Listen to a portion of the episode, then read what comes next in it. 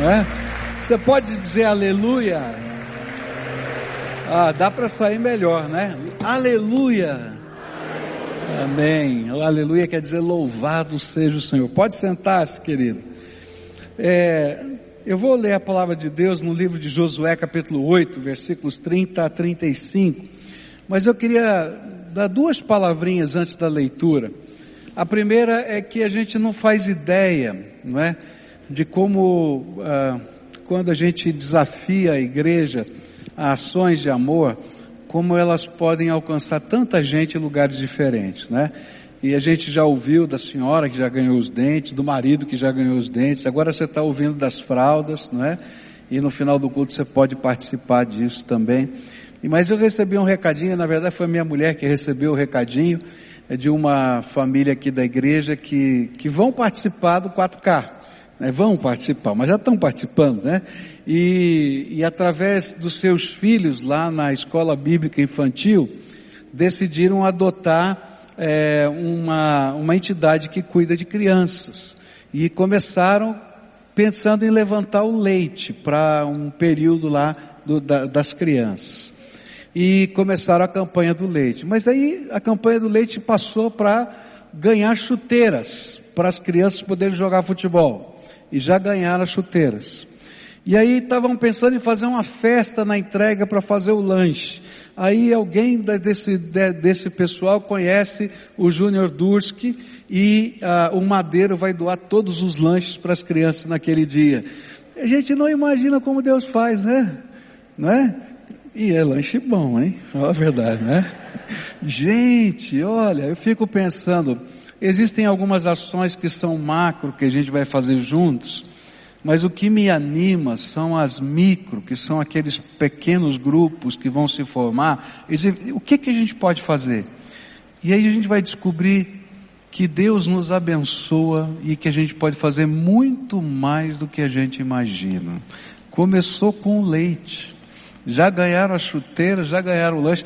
Eu não sei o que vai sair até né, começar o 4K, porque nem começou ainda. Então, eu que estou dizendo isso é para você se animar. Você que é influenciador, você que ainda não se envolveu, se inscreva aí, entra no aplicativo do 4K, baixa lá, né, 4K PIB Curitiba, se inscreve. Você coloca as ações que você gostaria de propor e aí a gente vai abrindo vagas para as pessoas se envolver e eu quero depois contar essas histórias e, e vocês contarem essas histórias porque eu acho que o nome do Senhor vai ser glorificado através do amor que a gente vai compartilhar. Você concorda? Ah, tá aqui a Ziziela, né? Ela que mandou. É isso mesmo, né, Ziziela? Tá? Eu não sei o que vai continuar fazendo aí, mas tá lá, chegou lá, né? É, outra coisa que eu queria falar para você, eu quero falar de uma preocupação que eu tenho e queria pedir a sua ajuda. Cada vez que eu saio aqui do culto e passo ali pela Avenida Batel, eu fico extremamente preocupado. Porque a calçada, quando a gente termina o culto, ela fica pequena. O pessoal vai descendo das escadarias do templo ali pela Batel e ela vai ficando amontoado de gente. E passa ônibus ali. E se você já parou para ver que o ônibus passa quase encostando a roda ali no meio fio, porque ele tem um, um ponto ali para parar logo uh, perto daquela entrada. E eu morro de medo de alguém ser atropelado naquele lugar. Então eu pedi para o pessoal nosso da, da de, de, recepção, de, é, de integração que cuida dessa área, se podíamos ter uma ação de pessoas voluntárias da igreja, no começo e no final dos cultos, para parar o trânsito, para chegar lá e segurar o trânsito, deixar o povo atravessar, para que a gente não tenha que depois chorar um acidente ali na porta da igreja. Do ponto de vista legal, eu já tentei colocar faixa, já tentei colocar, eh, não sei o que lá, elevado, eh, farol de pedestre. Não, não tem jeito, os técnicos não deixam. Mas eles deixam a gente parar o trânsito. Você entendeu? Então, a gente fez o primeiro curso de pessoas que, que já se voluntariaram para ajudar a gente nesse, nesse propósito. A gente quer fazer uma escala. Então, você, pelo menos uma vez por mês, num culto que você participe, você possa vestir lá o jaleco, aquele que, né, brilhante, para o pessoal te ver, colocar a plaquinha de par e ajudar a gente para que não aconteça um acidente. Eu morro de medo de uma criança soltar da mão do, de um pai ou de uma mãe. E, gente, é, criança é, é, é assim, é um segundo, você vê a coisa já aconteceu. Então eu não sei, isso está me incomodando. Então eu queria pedir se você poderia se voluntariar na frente do seu, é, da do sua poltrona, tenha lá segurança de trânsito esse folheto. Por quê? Porque para a gente parar o, o trânsito, a CETRAN tem que dar um treinamento. A gente vai comprar o jalequinho da CETRAN e você vai ter autorização da CETRAN para parar o trânsito, para fazer o que for preciso ali, tá? Então, é, para isso é necessário fazer o curso que a CETRAN vai dar aqui na igreja, em dois sábados pela manhã. E eu preciso ter um número mínimo de pessoas para eles poderem dar esse curso. Então preenche esse, esse formuláriozinho, por favor, e eu, eu assim, encarecidamente, eu, eu peço, olha, disponha aí pelo menos um culto que você vai doar para servir, não é? é? Dependendo do número de voluntários, vai ser até cada dois meses. Mas a gente vai estar tá cuidando da segurança. Eu acho que é uma coisa que deve preocupar todos nós. Você concorda com isso? Concorda? Então, é homem, é mulher, é jovem, tá? Tem que ser acima de 18 anos para poder ter essa autorização, tá?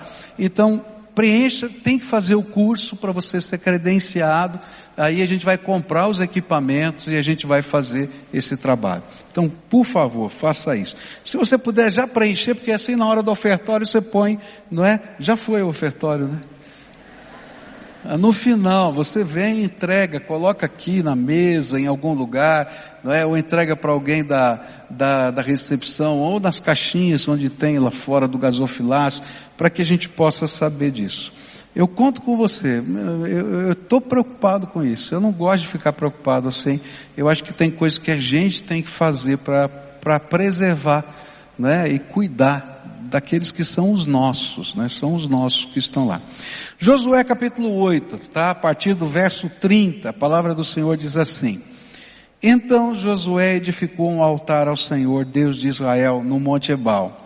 Como Moisés, servo do Senhor, havia ordenado aos filhos de Israel, segundo o que está escrito no livro da lei de Moisés, a saber, um altar de pedras toscas, que não tinham sido trabalhadas com instrumentos de ferro, Sobre esse altar ofereceram holocaustos ao Senhor e apresentaram ofertas pacíficas. Ali Josué escreveu em pedras uma cópia da lei de Moisés que este já havia escrito diante dos filhos de Israel. Todo o Israel, tanto estrangeiros como naturais, com os seus anciãos, os seus chefes e os seus juízes, estavam de um e de outro lado da arca, diante dos sacerdotes levitas que levavam a arca da aliança do Senhor. Metade deles se postou em frente do monte Gerizim e a outra metade em frente do monte Ebal, como Moisés, servo do Senhor, havia ordenado anteriormente, para que o povo de Israel fosse abençoado. Depois Josué leu todas as palavras da lei, a bênção e a maldição, segundo tudo que está escrito no livro da lei. E não houve uma só palavra de tudo que Moisés havia ordenado que Josué não lesse para toda a congregação de Israel e para as mulheres, as crianças e os estrangeiros que viviam no meio deles. Bom, deixa eu contar aqui um pouquinho da história para você. A primeira coisa que a gente tem que lembrar é que o pecado de Acã que impediu a vitória na cidade de Ai foi retirado, foi perdoado, e eles então se santificaram novamente ao Senhor e foram à batalha. Nessa batalha Deus deu todas as estratégias. Se você ler o texto do capítulo 8, você vai ver que os detalhes foram revelados por Deus. Olha, você vai montar uma emboscada aqui, você vai fazer isso, vai fazer aquilo. Quando era hora de, de atacar, Deus dizia ataca. Quando era hora de recuar, Ele dizia recua. E segundo as ordens do Senhor, eles foram vitoriosos, ganharam a batalha. Segunda coisa que a gente vai aprender nessa história anterior é que Deus usou uma figura do passado para dar esperança e força naquele povo que tinha se desanimado com a derrota na cidade de Ai. Foi que lá no passado Lá no livro de Êxodo 17 tem uma cena muito bonita onde Moisés levanta o cajado, enquanto ele está com o cajado e as mãos levantadas para o céu, a, a, a batalha é vencida por Israel. E quando ele a mão dele cansava, ele, o povo ia perdendo. E aí entraram os amigos, né, de, de Moisés e sustentaram os seus braços. E Deus disse para Josué, Josué, olha, você vai levantar a lança e só vai baixar essa lança quando vier toda a vitória. E o povo lembrou do que tinha acontecido e eles olhavam aquela lança levantada e eram encorajados por saber que a bênção do Senhor estava sobre eles. Muito bem, ganharam a guerra. E agora eles estão num lugar chamado Vale de Siquém. O Vale de Siquém é um portal é uma entrada para a terra, uh, para a terra prometida, para os lugares uh, que eles teriam que conquistar. Você pode ver aqui, acho que não saiu ali no telão, ah, está saindo atrás de mim aqui. O Vale do Siquém, né, ele é um caminho natural. De um lado está o Monte Ebal, do outro lado está o Monte Gerizim. E se você seguir pelo meio desse vale, você tem quase que uma estrada natural para aquilo que eles tinham que seguir adiante. E o Senhor disse para eles, antes de tudo isso acontecer, quando Moisés estava vivo, que quando eles chegassem nesse lugar, eles deveriam fazer uma coisa diferente. E Deus vai começar a colocar uma série de figuras para mostrar como é importante as decisões, ou como são importantes as decisões na nossa vida. E a gente aprendeu hoje de manhã exatamente isso, a primeira figura, que a nossa vida é feita por decisões. E as nossas decisões revelam o que a gente crê sobre Deus. E aí, é, Josué, obedecendo a ordem do Senhor, construiu dois muros de pedra, um de cada lado, do Monte Ebal, do Monte Gerizim, pintou de branco, caiu, né, pintou com cal, e escreveu as bênçãos e maldições que estavam na lei. Diz, olha, se você cumprir a lei, bendito serás quando entrarem, Bendito serás quando saíres, bendito serás quando se levantares. Se você quiser saber, está lá em Deuteronômio 28. Do outro lado estavam as maldições. Olha, mas se você não seguir, se você não se comprometer com o Senhor, maldito será quando entrar, maldito será quando sair, e assim sucessivamente. E hoje pela manhã a gente aprendeu exatamente isso, nessa primeira figura, é que Deus marca a nossa vida com memoriais da sua graça. E cada um de nós temos na nossa história de vida marcos que Deus colocou para dizer que é importante a gente entender que só tem um jeito de ser abençoado se a gente tiver comprometido radicalmente com o Senhor na nossa vida. Mas eu queria ir para a segunda figura agora à noite. E a segunda figura aparece no versículo 32 do texto que a gente leu. E diz assim, opa, esse já foi. Eu já estou me perdendo aqui. No versículo 30, diz assim, E então Josué edificou um altar ao Senhor Deus de Israel no monte Ebal, o monte da benção, como Moisés, servo do Senhor, havia ordenado aos filhos de Israel, segundo o que está escrito no livro da lei de Moisés, a saber, um altar de pedras toscas, que não tinham sido trabalhadas com instrumentos de ferro, e sobre esse altar ofereceram holocaustos ao Senhor e apresentaram ofertas pacíficas. Além do memorial à lei, Josué renovou o altar. É interessante porque os altares de pedra, eles foram a primeira expressão de culto dos israelitas. Então a primeira maneira como eles começaram a adorar a Deus foi construindo altares de pedras. Mas depois que o tabernáculo havia sido construído, não era mais necessário construir altares de pedra. Então a gente fica pensando, por que Deus orientou o seu povo a construir um novo altar justamente naquele lugar? Porque eles tinham um tabernáculo, eles desmontavam o tabernáculo, levavam, não é, o altar, levavam a arca, levavam, era um templo móvel e não precisava mais de altares de pedra. E a gente fica pensando, por quê? Porque a renovação do altar representa a renovação do compromisso, da fé, da entrega, da devoção, da missão que Deus havia colocado diante deles. E de onde a gente tira essa, essa verdade? Da história de Abraão. Quando a gente estuda a história de Abraão, a gente vai aprender o seguinte, que toda vez que Abraão estava firmado com Deus, ele construía um novo altar. Toda vez que ele duvidava de Deus, ele se esquecia do altar. E assim, dentro da da história daquele povo, a reconstrução do altar era a renovação do compromisso, da fé, da esperança, era a renovação da devoção, a renovação da missão que Deus tinha colocado diante deles.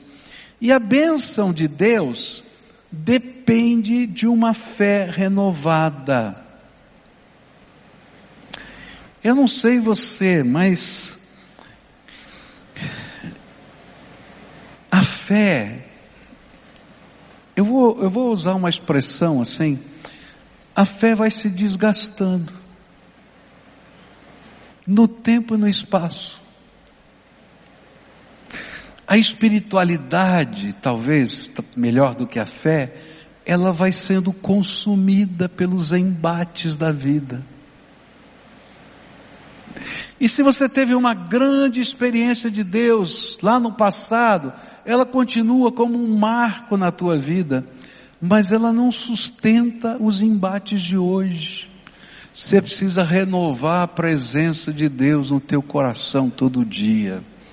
E você precisa viver uma nova experiência com Jesus todo dia. E você precisa sentir a presença do Senhor e o poder do Senhor na tua vida todo dia. E se querido, você tem um grande desafio pela frente, você precisa dessa renovação constante.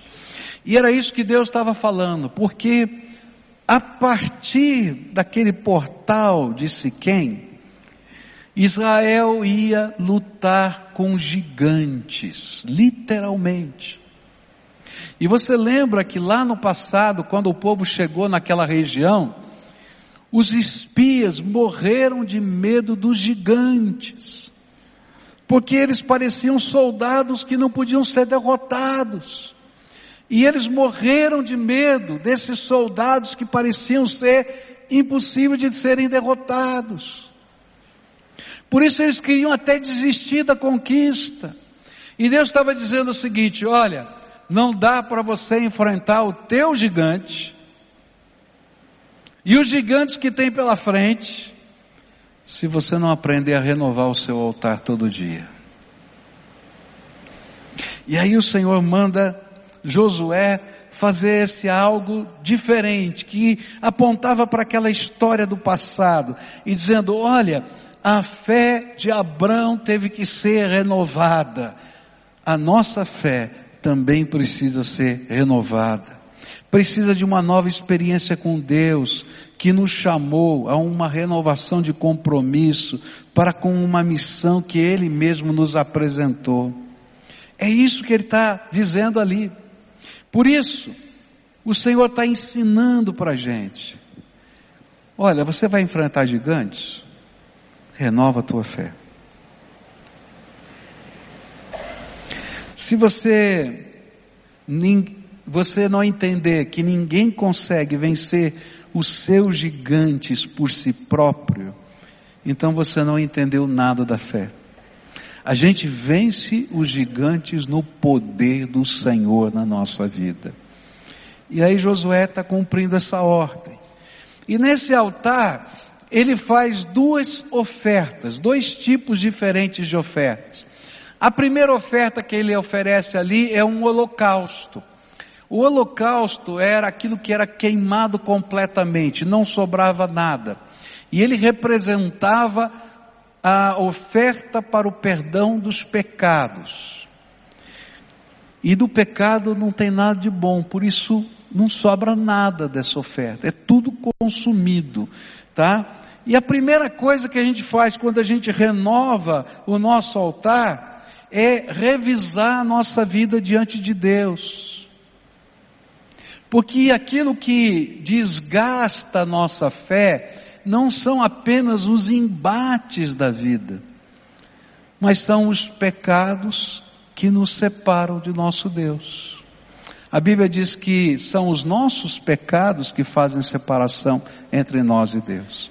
E às vezes a gente vai permitindo que pequenas coisas vão entrando na nossa vida sorrateiramente e vão tomando o lugar do Senhor no nosso coração. E aí a gente vai se esfriando espiritualmente, moralmente, vai se tornando flexível. Deixa de ser radical nas coisas de Deus, como a gente aprendeu hoje de manhã, e a gente tenta viver essa, essa dialética, não é? Entre bênção, maldição, então eu tenho que achar uma síntese, porque não pode ser nem isso, nem aquilo. E o Senhor vai dizer, não funciona assim. E aí o Senhor começa a revelar isso. E quando Ele começa a revelar, a gente tem que colocar no altar dEle. E quando a gente coloca no altar dEle, disso não sobra nada. Isso é o holocausto, que passa pela nossa revisão de vida. Mas houve uma segunda oferta que foi colocada sobre aquele altar. E a segunda oferta foi chamada de oferta pacífica. E é interessante que as ofertas pacíficas eram ofertas de louvor a Deus. Eram as ofertas da devoção, da gratidão, da alegria, da, da, do prazer de servir ao Senhor elas são para mim como aquela mulher que quebrou o vaso de alabastro, encheu de perfume a casa e ungiu os pés de Jesus. Representam o Senhor da nossa vida. A gente não renova no altar apenas a confissão, senão o altar seria uma coisa muito, muito ruim, a gente só vai olhar para o mal. Mas Deus diz assim, não renova só isso não, olha para frente, porque eu sou o Deus que vou derrotar os seus gigantes. E a gente começa louvando, porque pela fé a gente está enxergando os gigantes tombando. E é interessante que Deus mandou fazer um altar feito de pedras não cortadas. E esta é outra figura lindíssima desse texto. O altar não é feito de uma pedra só. O altar deveria ser representado por doze pedras, e cada uma dessas pedras representavam uma das tribos de Israel. Porque ainda que a fé seja pessoal, pela fé nós somos convidados a pertencer ao povo de Deus. E precisamos sempre ser uma destas pedras vivas no altar de Deus, que o Senhor está construindo na história. E eu acho lindo, porque quando a gente renova o altar, a gente não apenas faz algo particular, ainda que a fé seja pessoal, mas a gente participa de algo comunitário. O altar não era um só, um para cada um, era um altar. Cada pedra do altar representava uma das tribos, e cada um se via naquela pedra que estava lá. E juntos eles estavam dizendo: Nós, Senhor, enfrentaremos os gigantes e seremos vencedores, porque o Senhor é por nós. O nosso pecado o Senhor já levou. Agora, quando você pega tijolos e constrói, não é? A tendência é que você consiga fazer aquilo ficar reto. Eu sou tão ruim com habilidades manuais que se eu tentar fazer uma parede, ela vai fazer barriga e vai tombar. Porque eu não tenho essa destreza de colocar direitinho, retinho. E você sabe, né, que tem que bater o prumo, né? A gente bate o prumo para ver se a parede, porque se ela ficar com barriga, ela cai. Agora, imagina você construir um altar com 12 pedras irregulares, sem cimento, sem nenhuma argamassa, só justapondo as pedras, porque era assim que eles tinham que fazer, e não podia cortar nenhum pedacinho. Bom, quando eu estava estudando esse texto, me veio à mente umas fotos que eu tinha lá no meu computador, que de pedras colocadas uma sobre a outra, sobre as outras, que desafiam a gravidade. Dá uma olhadinha nessa cena aqui. Olha só. Você diz assim, tem algum ferro segurando ali aquela, aquele pé? E essa aqui então? E ainda a correnteza do rio passando.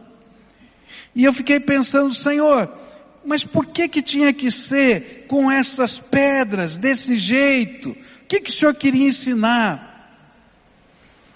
É porque para a gente viver a fé renovada, a gente tem que aprender a conviver com pessoas que representam e que são o povo de Deus nessa terra.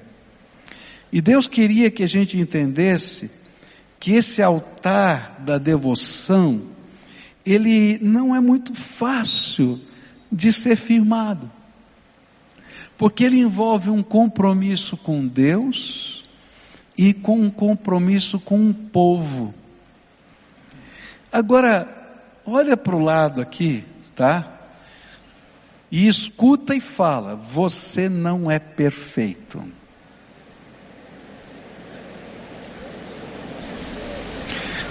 Eu estou só vendo mulher olhando para o marido assim. Você não é perfeito. Agora repete também para ela, viu? Você não é perfeita, viu?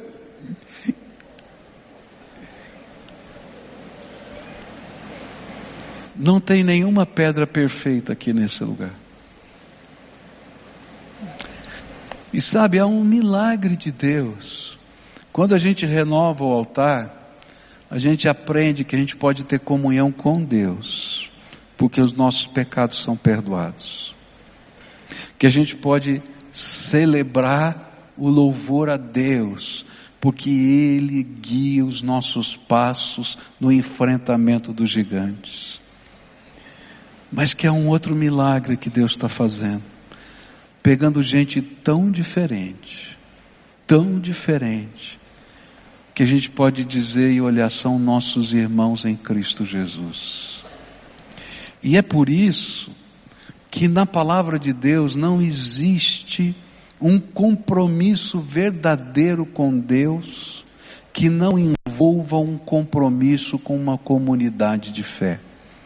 Tem muita gente, e o diabo está tá, está lastreando, está alastrando, melhor dizendo, essa ideia, não é? Que não vem de Deus, que eu posso ser um temente a Deus no meu cantinho. Não, querido, você é um pedaço do corpo de Cristo, é uma pedrinha que precisa ser equilibrada como essas outras pedras, para que a gente possa construir o edifício da graça de Deus nessa terra. E eu vou estar sendo suportado por pessoas que o Espírito Santo está usando para ministrar na minha vida, como também serei usado pelo Espírito para suportar e sustentar pessoas porque Ele está me usando para isso. E nessa diversidade, o altar de Deus é construído. E essa é a figura que 1 Pedro vai ensinar, que ele diz que nós somos o templo santo de Deus. Nós somos as pedras que Deus está colocando sobre o alicerce da fé em Cristo, dos apóstolos, e está construído um edifício santo. E esse edifício santo é o povo dele, que ministra a graça dele nessa terra. Mas não é fácil. Tem uns irmãozinhos assim, não é? Entendeu? É, complicados.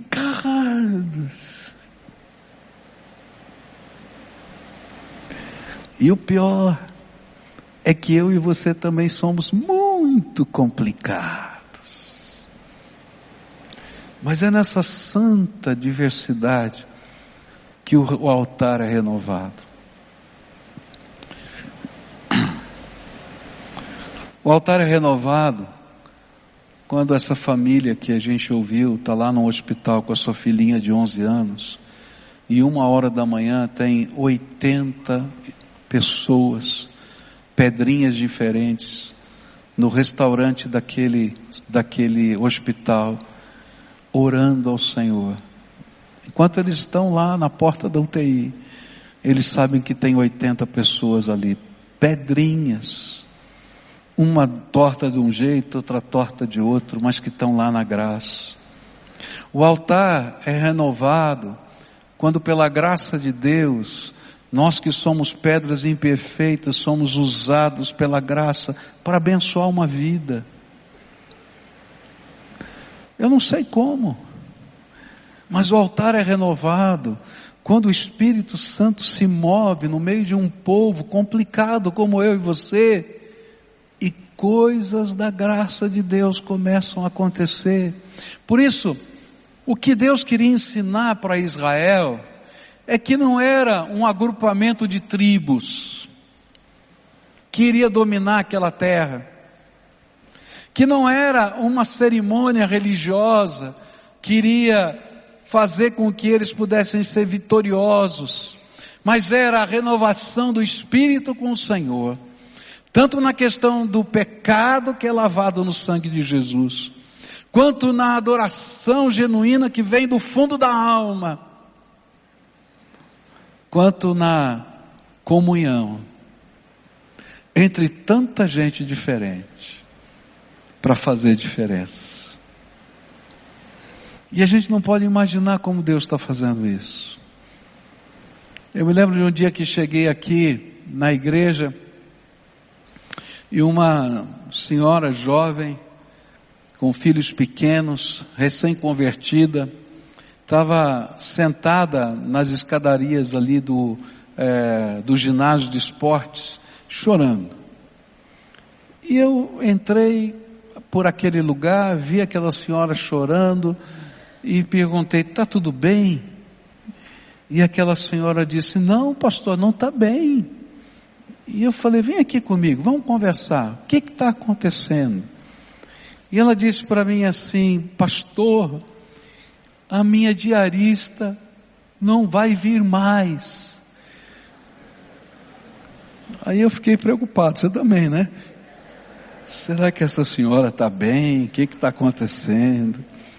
Né? E eu perguntei, e por que é que você está tão triste? Ela disse assim, o senhor não sabe quem é a minha diarista. Eu falei, não. E ela disse assim, sabe, quando ela começou a ir na minha casa, eu não entendi aquela mulher. Uma mulher muito simples. Eu sou psicóloga, meu marido é, é, trabalha numa grande empresa, nós temos uma vida tão atribulada, uma senhora muito simples. E ela chegou na minha casa e a primeira coisa que ela fez foi levar café na minha cama. E eu me senti tão constrangida que eu disse para ela, não, de jeito nenhum. Eu falei, não, mas é um prazer para mim trazer o seu café. Não, não, não vai trazer café na cama para mim. Eu vou levantar para tomar café com a senhora. Ela falou, tá bem. Aí quando eu cheguei na mesa, eu ia começar a tomar café, ela disse, será que a senhora me permite orar pedindo a bênção de Deus sobre a sua vida? Ela achou muito esquisito e deixou aquela senhora orar. E todos os dias ela tomava café com a diarista dela lá, quando ela estava na casa. E todos os dias ela orava. E depois ela começou a ensinar a palavra. E depois ela começou a virar uma conselheira. Depois ela levou essa senhora a ser batizada, a se tornar membro dessa igreja. E chegou o dia que ela disse: Agora eu não venho mais, porque eu vou mudar para o interior do Paraná com meu marido e para minha família, e nós temos lá algo para fazer. E ela disse assim: Eu perdi a minha mãe espiritual. Por que, que eu estou contando isso para você? Porque quando a gente tem o altar renovado, a gente tem um compromisso com o Deus vivo que perdoa os nossos pecados. A gente aprende a viver uma devoção santa, que é uma fé genuína, que louva a Deus, mas que é capaz de enxergar os gigantes derrotados, porque a gente conhece o poder de Deus. Mas Deus coloca pedras tão diferentes da gente, para serem equilibradas umas sobre as outras, para que juntos sejamos esse altar que se renova a cada dia. Está entendendo? Por isso era esse altar que tinha que ser renovado. E eles tinham que marchar, sabendo que algo tremendo da graça de Deus estaria acontecendo na visão do reino de Deus. Eu vim aqui nessa noite desafiar você a renovar o seu altar. Há momentos na nossa vida que Deus nos coloca dentro dos vales. A gente lê as bênçãos e as maldições que estão lá escritas nos muros caiados, que são os memoriais que Deus colocou na nossa vida os marcos, para a gente lembrar, para a gente reafirmar a nossa fé. Mas Ele manda que a gente também reconstrua os nossos altares. E quando a gente reconstrói o altar, primeiro a gente olha para dentro da gente. O que é que está impedindo Deus de derramar graça sobre você? E essas coisas a gente oferece no altar de Deus como holocausto. Sabe o que, é que vai ser queimado nesse altar e que não pode sobrar nada? O que te impede de viver intimidade profunda com Deus. O que é está impedindo você? E sabe, queridos, o diabo é sutil. Ele vai colocando algumas coisinhas tão pequenininhas que vão tomando o lugar de Deus na nossa vida. E quando a gente vê, a gente está enredado, a gente está envolvido. E o Senhor diz: renova o altar, filho, lembra do que eu já fiz. E olha para frente o que eu vou fazer, renova o altar. E a gente vai coloca para ser queimado totalmente nesse altar, como holocausto, estas coisas que estão nos impedindo. Mas ele diz: não para por aí não, filho, tem mais para você. E ele diz: traz a oferta pacífica. E ele está dizendo com isso para você: olha, filho, coloca o teu louvor, a tua gratidão, a tua celebração, da tua história, do que eu já fiz, e olha para frente, para aquilo que eu vou fazer. E os gigantes que estão lá já caíram porque eu sou por você. E a gente começa a celebrar pela fé aquilo que não aconteceu. Esse é o louvor que vem da alma. É um novo cântico que vem dentro de nós, quando a gente olha com esperança e fé o que Deus ainda fará e celebra o Senhor da nossa vida. Mas ele diz assim: não faz só isso não. Que esse altar esteja identificado com o povo de Deus. Eu quero dizer para você, queridos, não adianta você querer viver a sua vida sozinho. Você precisa de um povo, você precisa de uma igreja, você precisa de um compromisso. E é por isso que a gente desafia as pessoas a, se, a pedirem um batismo. Ou se você frequenta essa igreja e veio de outra igreja, tem que ser membro. Não, não dá para ficar ali no meio termo, não. Por quê? Porque são essas pedras, de pedras diferentes, equilibradas na graça de Deus, que abençoam uns aos outros. E essa é a dinâmica do Espírito Santo de Deus. Então hoje eu queria orar com algumas pessoas pela renovação do altar. Deus queria que esse altar fosse renovado. E eu sinto no meu coração que Deus pede para mim, não é para você não, que o meu altar tem que ser renovado todo dia. Cada dia que eu chego na presença de Deus, outra vez, o Senhor diz: Você vai renovar o teu altar comigo? E eu tenho que fazer a minha revisão de vida. Eu tenho que fazer os meus acertos. Eu tenho que olhar com fé para o futuro, daquilo que Ele está me desafiando, para a missão que Ele tem mas eu tenho que olhar para os meus irmãos, até aquelas pedrinhas pontudas. Eu talvez seja meio gordinha, mas tem umas pontudas. E vice-versa. Nem são maiores nem melhores, simplesmente são pedras de Deus que Ele quer construir o altar e a gente tem que ter comunhão. E não dá para a gente viver comunhão sem perdão, sem amor, sem misericórdia, sem a gente entender que a gente faz isso em nome de Jesus e para a glória de Deus. Não existe igreja perfeita. Se você está procurando uma igreja perfeita, eu vou dizer para você, não existe, porque toda igreja é feita de pedra irregular.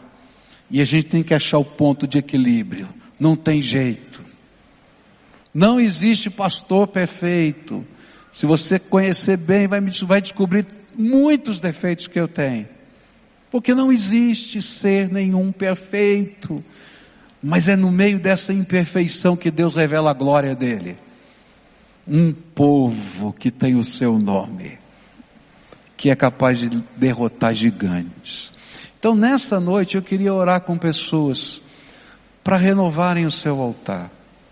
Eu vou convidar todos vocês a ficarem de pé agora para a gente orar juntos. E nesse primeiro momento, eu queria desafiar você a renovar o teu altar. Primeira coisa, o que é que está impedindo Deus de abençoar a tua vida? Pede para o Espírito Santo revelar quais são os pecados que sorrateiramente entraram no teu coração e começaram a tomar o lugar do Senhor na tua vida. Pergunta para o Espírito Santo, ele vai revelar para você. Vai vir na tua mente. E o grande desafio é: você está disposto a colocar no altar de Deus para ser queimado completamente? Porque o holocausto não sobra nada. E não adianta querer reter alguma coisa. É para colocar lá para ser queimado. E agora, pela fé, coloca no altar do Espírito e diz: Senhor, tu me revelastes isso, e eu concordo com o Senhor, e eu não quero isso na minha vida, e eu quero colocar sobre o teu altar. E pode deixar queimar, para a glória de Deus. E pede para o Senhor te libertar, te transformar, mudar a tua história. Nessa oração, assume adoração diante do Senhor e diz: Senhor, eu estou trazendo a minha oferta pacífica. Sabe, Senhor, quero te louvar, porque apesar de eu ser pecador, o Senhor nunca me abandonou. Olha para isso. Apesar de eu ter tantos defeitos, o Senhor continua me amando apesar de existirem gigantes imensos, eu sei que se eu atravessar esse vale, no poder do Senhor, não há gigante que vai permanecer em pé. E aí você pela fé adora o Senhor, pela vitória que ainda vai vir. Pode adorar. Esse é o altar renovado. Terceira coisa que você vai fazer na sua oração é dizer para Deus: Senhor, eu quero ter comunhão com esse povo que é teu. Ah, Senhor, me ajuda a amar e ser amado. Eu não quero ser só um frequentador dos cultos que chega aqui e sai correndo. Eu quero fazer parte de um povo que tem missão. Cada um naquele povo tinha alguma coisa para fazer. E cada um era extremamente necessário naquilo que fazia. Eu quero sentir a minha utilidade no reino. Aí você vai dizer, mas eu sou uma pedrinha muito pequenininha. Lembra daquela figura que tinha um monte de pedrinhas pequenas e grandes misturadas no meio do rio? Não importa, cada uma estava no lugar certo. E se você tentar tirar aquilo, cai tudo. Então diz, Senhor, eu quero estar no teu reino. Eu quero o meu altar renovado pela tua glória, para a tua glória. Agora eu queria convidar algumas pessoas para a gente orar especificamente aqui hoje. Se você ainda não entregou sua vida a Jesus para ser o Senhor e Salvador da sua vida, e você tem tentado viver a sua fé lá no seu cantinho, do seu jeito, eu quero dizer, não funciona. Ou você deixa Jesus te ensinar a viver do jeito dele, ou você vai se perder. Ou ele é o seu pastor, ou você não tem pastor. Você é uma ovelha desgarrada. Então, se hoje o Espírito Santo estiver falando com você, eu vou daqui a pouquinho te convidar para vir aqui à frente, porque eu quero orar por você, especificamente. Segunda coisa que eu quero dizer para você. Se tem algum pecado na tua vida que você não consegue lidar com ele, você precisa de ajuda. Você precisa de um conselheiro, de um pai, de uma mãe espiritual que possam te ajudar. Nem que seja no café da manhã, um pouquinho cada vez. E eu vou te convidar para a gente poder acompanhar a tua vida nesse processo. Agora eu vou falar para uma grande multidão que está aqui. Se você já recebeu Jesus, se você conhece tudo isso que eu estou falando, mas ainda não assumiu o seu lugar nesta igreja, como membro dessa igreja, ou através do batismo, ou da sua transferência, ou da sua aclamação, mas chega de ser visitante. Você tem que ser parte do povo. Eu queria que você viesse à frente porque eu queria começar o processo de integração da sua vida aqui nessa igreja, tá bom? Então se uma dessas questões mexem com o teu coração, vai saindo do seu lugar agora, vem para cá, que eu quero acolher você aqui, para a gente orar junto e selar esse pacto com Deus, na presença do Senhor. Há povo de Deus aqui que o Espírito Santo falou, vai saindo do seu lugar, sai lá da galeria, sai daqui de baixo, vai vindo agora em nome de Jesus. Se tiver uma família, vem a família inteira em nome de Jesus. Se o Espírito Santo está falando, escuta. A Bíblia diz: se ouvir a voz do Senhor, não endureça o seu coração.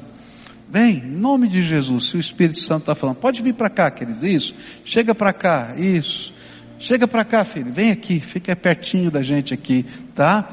Pode vir, em nome de Jesus, todos quantos o Senhor está chamando aqui, você está ouvindo a voz do Espírito? Então vem, vem tomar a sua decisão, não é? Eu acho interessante que naquele monte era o monte da decisão, né?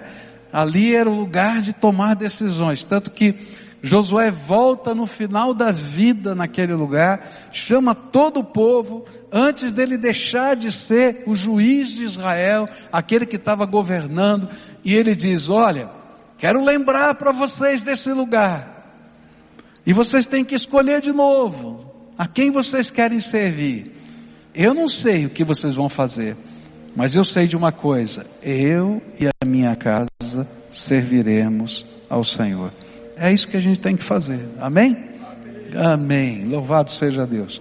Quero orar por vocês e vou pedir um favor, tá? Depois dessa oração, eu gostaria que vocês acompanhassem esse pessoal de verdinho aqui, porque eu quero de fato começar esse processo. Tá combinado? Tá? Esse processo na vida, é uma caminhada de fé, vamos caminhar junto, tá? Então terminou a oração, vocês vão sair aqui para uma garagem que tem aqui, é uma garagem, não é uma sala bonita não, é, é o único lugar que a gente tem, né? Então vocês vão lá com eles, e ali a gente vai orientar os próximos passos, o que que vai acontecer, tá? Como é que a gente vai equilibrar essa pedrinha? Não é? E a gente vai, com a graça de Deus, viver isso, tá bom? Posso orar? E essa oração é um voto, é um compromisso, é uma entrega, tá? E a gente vai pedir o selo de Deus e a bênção de Deus. Pai querido, em nome de Jesus, que estão aqui esses teus filhinhos, eles estão respondendo à voz do teu Espírito Santo. E eu te louvo, Pai, porque o altar está renovado no coração deles. Eu te louvo, Pai, porque tu és o Deus Todo-Poderoso que se compadece de nós. Eu te louvo, Pai, porque Jesus, o nosso Salvador amado, nos lava, nos perdoa de todo pecado. E qualquer coisa que possa estar impedindo a comunhão com os teus filhinhos, ela está, Senhor, sendo tirada pelo poder do teu sangue. E eu quero te pedir, Senhor, que toda algema de Satanás colocada sobre qualquer pessoa que está aqui, ela seja destruída em nome de Jesus. E que ninguém se sinta preso ou amarrado, mas ao contrário, se sinta livre no poder do nome de Jesus. Ó oh, Pai, o Senhor vai levantar pessoas no nosso meio para serem pais e mães espirituais, companheiros dessa jornada. E eu vou te pedir, unge, Senhor, essa comunhão, de tal maneira que haja fortalecimento e graça. Aqui, Senhor, também existem pessoas que estão dizendo, Senhor, eu estou assumindo o meu compromisso com uma igreja local. E eu quero te pedir, Senhor, que esse processo de integração comece. Não, Pai, porque a gente está querendo que haja um número grande de pessoas. Não, Pai, tu sabes do meu coração. É porque eu creio que aquilo que falei é da tua palavra de que precisamos uns dos outros. E Senhor, na multidão dessa, dessa graça acolhedora do teu povo, o Senhor fortalece a nossa vida. Quero te pedir, Senhor, que o Senhor derrame da unção do teu Espírito, dos dons do teu Espírito e da missão dada pelo Senhor, e que cada um entenda o seu valor e a sua utilidade para a glória do Senhor, e que em tudo nós sejamos o bom perfume de Jesus nessa terra. É aquilo que eu oro em nome de Jesus. Amém e amém. Amém. Então acompanhe esse povo aqui, por favor, tá? E eles vão estar tá orientando vocês. Agora você, Paulinho pediu para não dar a mão, mas eu não sei fazer esse negócio de não dar a mão, tá? Então, dá a mão para quem está perto de você aí. Se você quiser dá aquela oferta para a fralda. Quando terminar o culto, chega aqui, né, na plataforma, procura você mesmo, Paulinho, quem vai estar tá aqui?